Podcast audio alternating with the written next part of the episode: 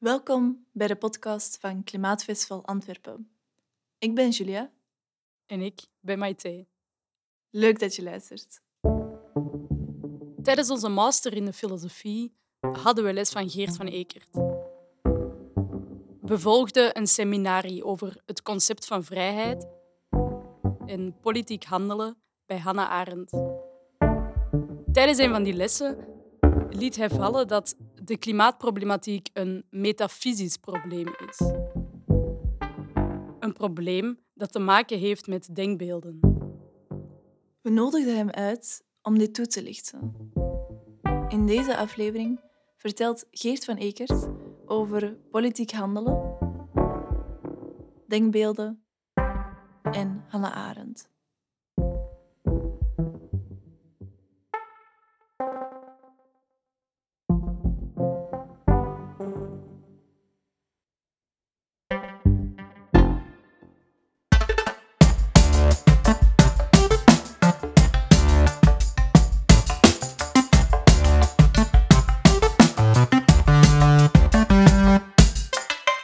Ben eh, Geert van Ekert. Ik ben als docent verbonden aan het departement wijsbegeerte van de Universiteit Antwerpen.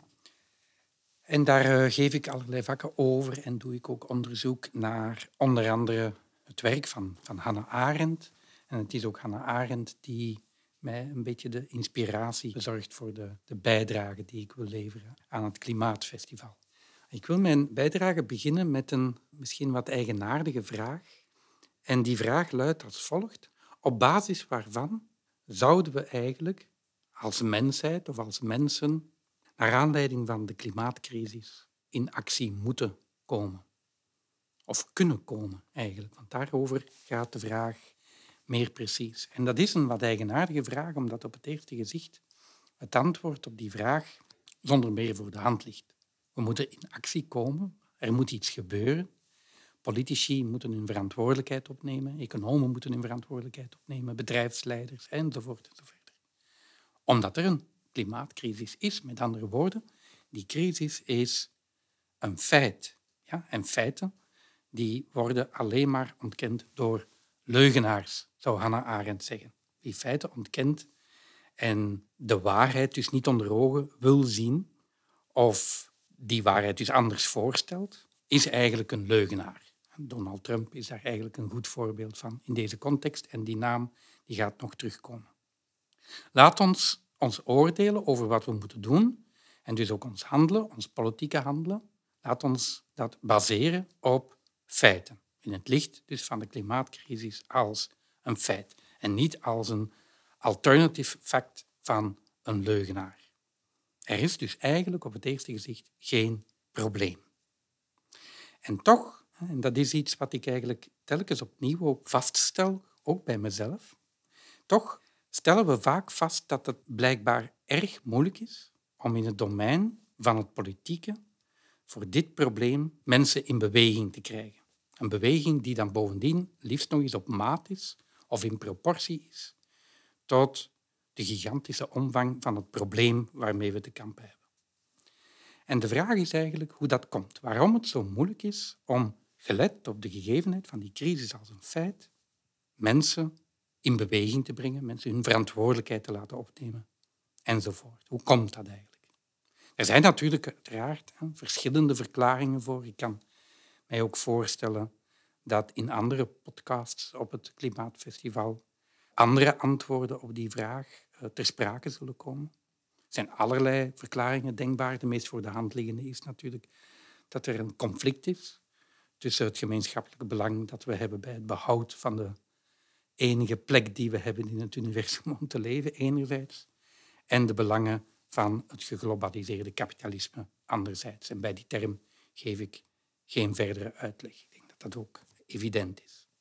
Ik wil eigenlijk kort ook een licht werpen op een ander aspect van het probleem dat voorligt wanneer we ons afvragen hoe komt het toch dat het zo moeilijk is om mensen in beweging te krijgen.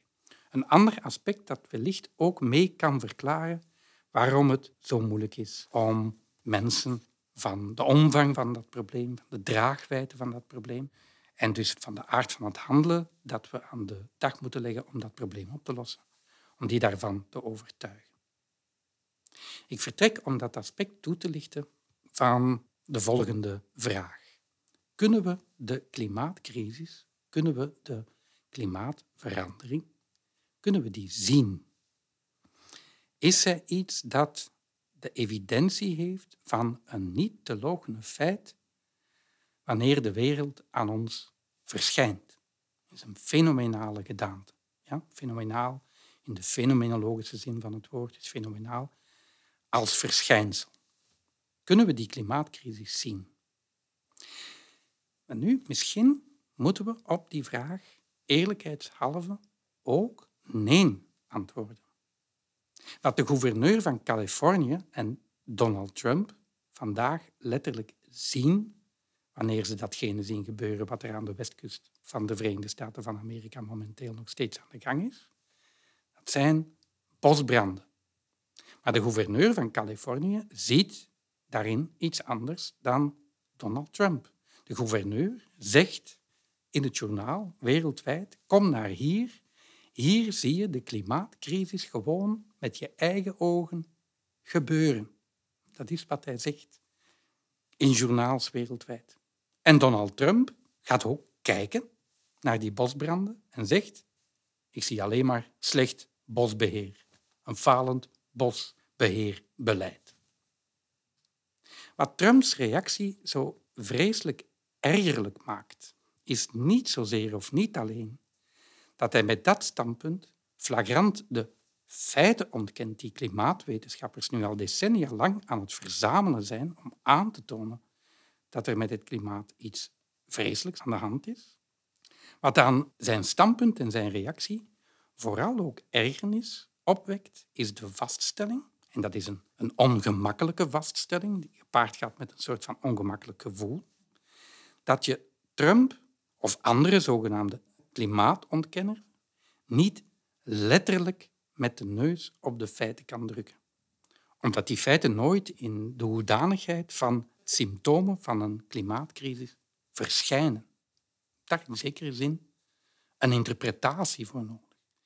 Nu, natuurlijk hangt wat ik net heb gezegd samen met het feit dat er een soort van verschil is tussen datgene wat we in de filosofie kennen als het onderscheid tussen ons natuurlijke wereldbeeld en het wetenschappelijke wereldbeeld. Dat wil dus zeggen eigenlijk met het conflict tussen de manier waarop de wereld en waarop gebeurtenissen in de wereld aan ons verschijnen vanuit ons dagdagelijkse, natuurlijke, gewoonlijke perspectief, enerzijds, en anderzijds vanuit het perspectief van de wetenschappelijke blik, die die feiten onderzoekend bekijkt, bekijkt in het licht van hypotheses, daar allerlei experimenten op loslaat en naar aanleiding van die experimenten vaststellingen doen die wij eigenlijk vanuit onze natuurlijke instelling niet kunnen zien. Het vergt dus eigenlijk die wetenschappelijke blik. Maar dat is niet het enige wat aan de hand is. Dus je zou kunnen zeggen van kijk, Trump maakt gebruik van, maakt misbruik van het feit dat er een verschil is tussen ons natuurlijke wereldbeeld en de wetenschappelijke blik die je eigenlijk ook nodig hebt om verschijnselen correct te interpreteren als symptomen van een klimaatcrisis, maakt daar eigenlijk misbruik van om alternative facts naar voren te schuiven. Maar er is nog meer aan de hand dan alleen die kloof tussen dat natuurlijke wereldbeeld, die zijn eigen evidentie heeft, en het wetenschappelijke wereldbeeld. En dat meer is het volgende. Om de omvang, om de draagwijdte van het klimaatprobleem te zien, om dat te overschouwen, moeten klimaatwetenschappers voortdurend gegevens met elkaar in verband brengen die van zeer heterogene aard zijn. Ik geef een voorbeeld dat mij, als een van de laatste voorbeelden, soms treffen mij wel gebeurtenissen in dat verband, als dingen die voor mezelf ook, ook zeer verrassend zijn. Er is bijvoorbeeld een verband tussen de sterk versnelde en nog steeds versnellende verdwijning van levende soorten enerzijds en de klimaatcrisis anderzijds. Waarbij het eerste ook het tweede versterkt. Dus je zou kunnen aannemen, ik denk dat dat dan min of meer het bredere publiek heeft bereikt. Dat de klimaatcrisis, dat de klimaatopwarming natuurlijk een effect heeft op de mogelijkheid voor bepaalde soorten om zichzelf in stand te houden. Maar het is blijkbaar omgekeerd ook zo dat het verdwijnen van soorten als gevolg van die klimaatcrisis zelf een versterkend effect heeft op die crisis zelf. Verstoring van evenwichten bijvoorbeeld in lokale ecosystemen, zoals de Afrikaanse savanne, zijn een gevolg van veranderend klimaat.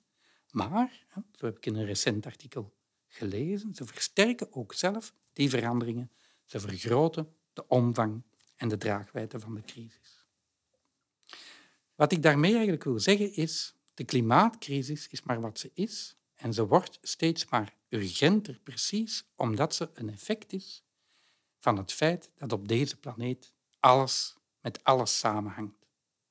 Maar die globale samenhang, die kan je eigenlijk niet zien. Het hele probleem heeft met andere woorden een omvang die je alleen in een soort van metafysica kan vatten, in een soort van denkmatig wereldbeeld. Een wereldbeeld dat je denkt op basis van wetenschappelijke gegevens, maar dat als samenhangend beeld van het geheel van het probleem meer is dan alleen die conglomeratie of die verzameling van wetenschappelijk vastgestelde connecties tussen twee, drie, vier, vijf fenomenen.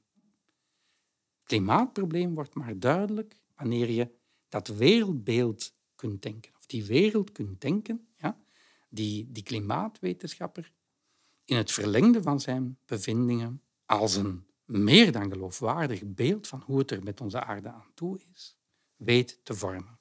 Maar dat wereldbeeld is natuurlijk een product van zijn denken. Het is gestoeld op zintuigelijke gegevens, maar is zelf geen zintuigelijk gegeven. Het is in die zin een, een zuiver logisch, een denkmatig beeld.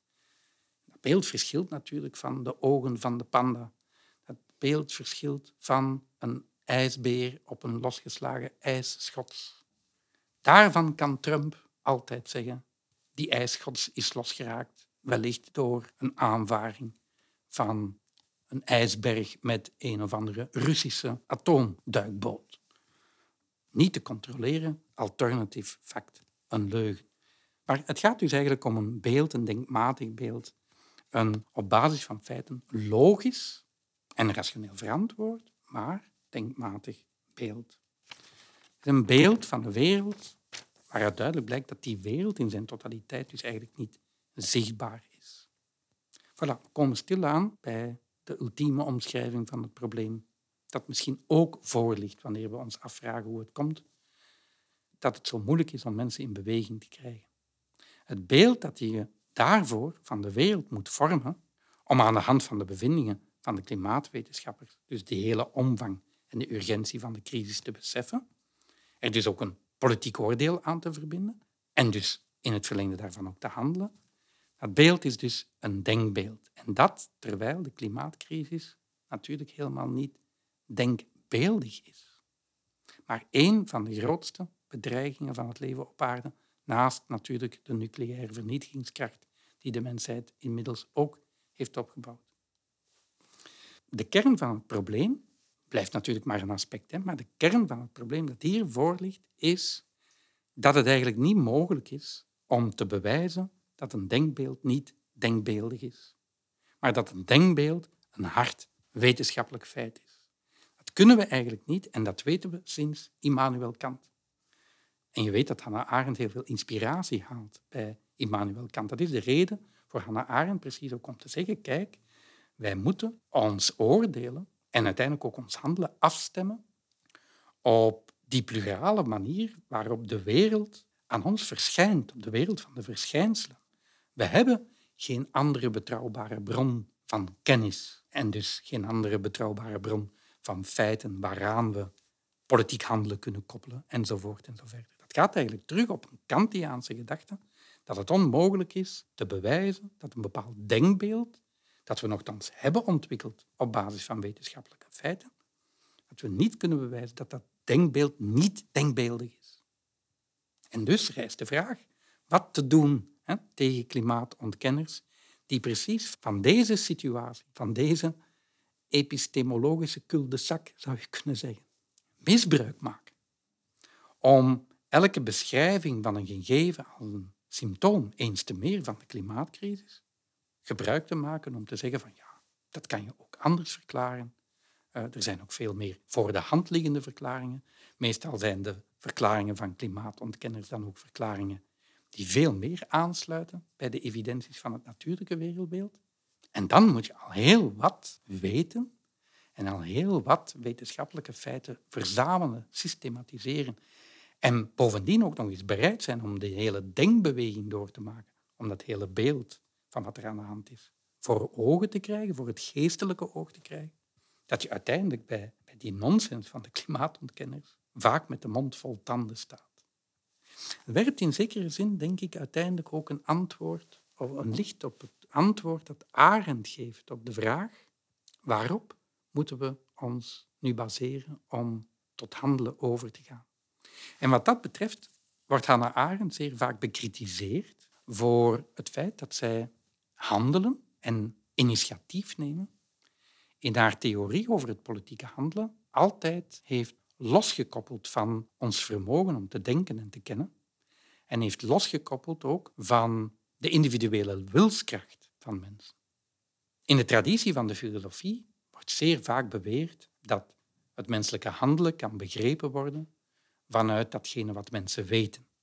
Dat de motivationele grond uh, voor het handelen bij mensen in eerste instantie gestoeld is op datgene wat zij weten. In de filosofie worden dat dan propositionele inhouden van de menselijke geest genoemd. Dat zijn dus de inhoudelijke, liefst ware gedachten, refererend naar ware feiten in de buitenwereld die we kennen, enerzijds, en dan bovendien ook nog eens op het niveau van de wil een incentive, bijvoorbeeld inzien dat een bepaalde handeling mij of anderen of ons samen voordeel oplevert, of alleen in mijn belang is, enzovoort en zo verder. Dat zijn eigenlijk de twee elementen van de traditionele filosofische theorie over datgene wat aan handelen voorafgaat en handelen ook in gang zet. En Hannah Arendt ontkent niet dat handelen ook met denken en willen te maken heeft. Maar ze zal nooit beweren dat handelen uiteindelijk voortvloeit uit dat denken en dat willen ja? en de motivationele grond van dat willen. Handelen is niet, en uiteindelijk niet, of het politieke karakter van handelen is uiteindelijk niet het gevolg van die twee andere mentale vermogens die de mens heeft, hè, denken en willen, maar komt tot stand wanneer wij samen een oordeel vellen over de wereld. Dat oordeel is deels gebaseerd op feiten, maar is in eerste instantie gebaseerd op datgene wat we bereiken wanneer we samen, elk vanuit ons perspectief, over die wereld beginnen spreken, met elkaar daarover communiceren, wikken en wegen. En dus onder andere ook spreken over die strategie die klimaatontkenners vaak gebruiken, om ergens in die leemte te duiken die er is tussen het natuurlijke wereldbeeld en het wetenschappelijke wereldbeeld. Die, wereld, die, die leemte die er eigenlijk is tussen een rationeel verantwoord denkbeeld over de wereld en een fenomeen dat zichtbaar is voor het blote oog. Ook daarover moeten we met elkaar spreken, denk ik, wanneer we initiatief willen nemen. Ik denk zelfs dat we het moeten doen om een initiatief te kunnen nemen of om initiatieven zoals het Klimaatfestival te blijven nemen en in actie te blijven komen. Ook dat is dus, denk ik, een deelaspect van de knoop die we moeten ontwarren wanneer we ons de vraag zetten hoe het komt dat het vaak zo moeilijk is om mensen in het algemeen, verantwoordelijken in het bijzonder, geconfronteerd met die klimaatcrisis, in beweging te brengen.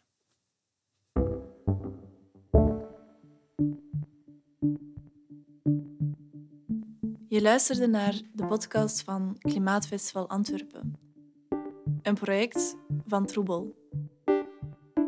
Wil je graag meer weten over ons filosofisch platform Troebel? Ga dan naar www.troebel.be. Deze podcast is opgenomen in muziekstudio De Kiem. Productie, muziek en opname door Kaat Schild. Beeld door Design Studio Catapult. Dank aan 1111 en de burgerbegroting van het district Antwerpen om deze podcast mee mogelijk te maken.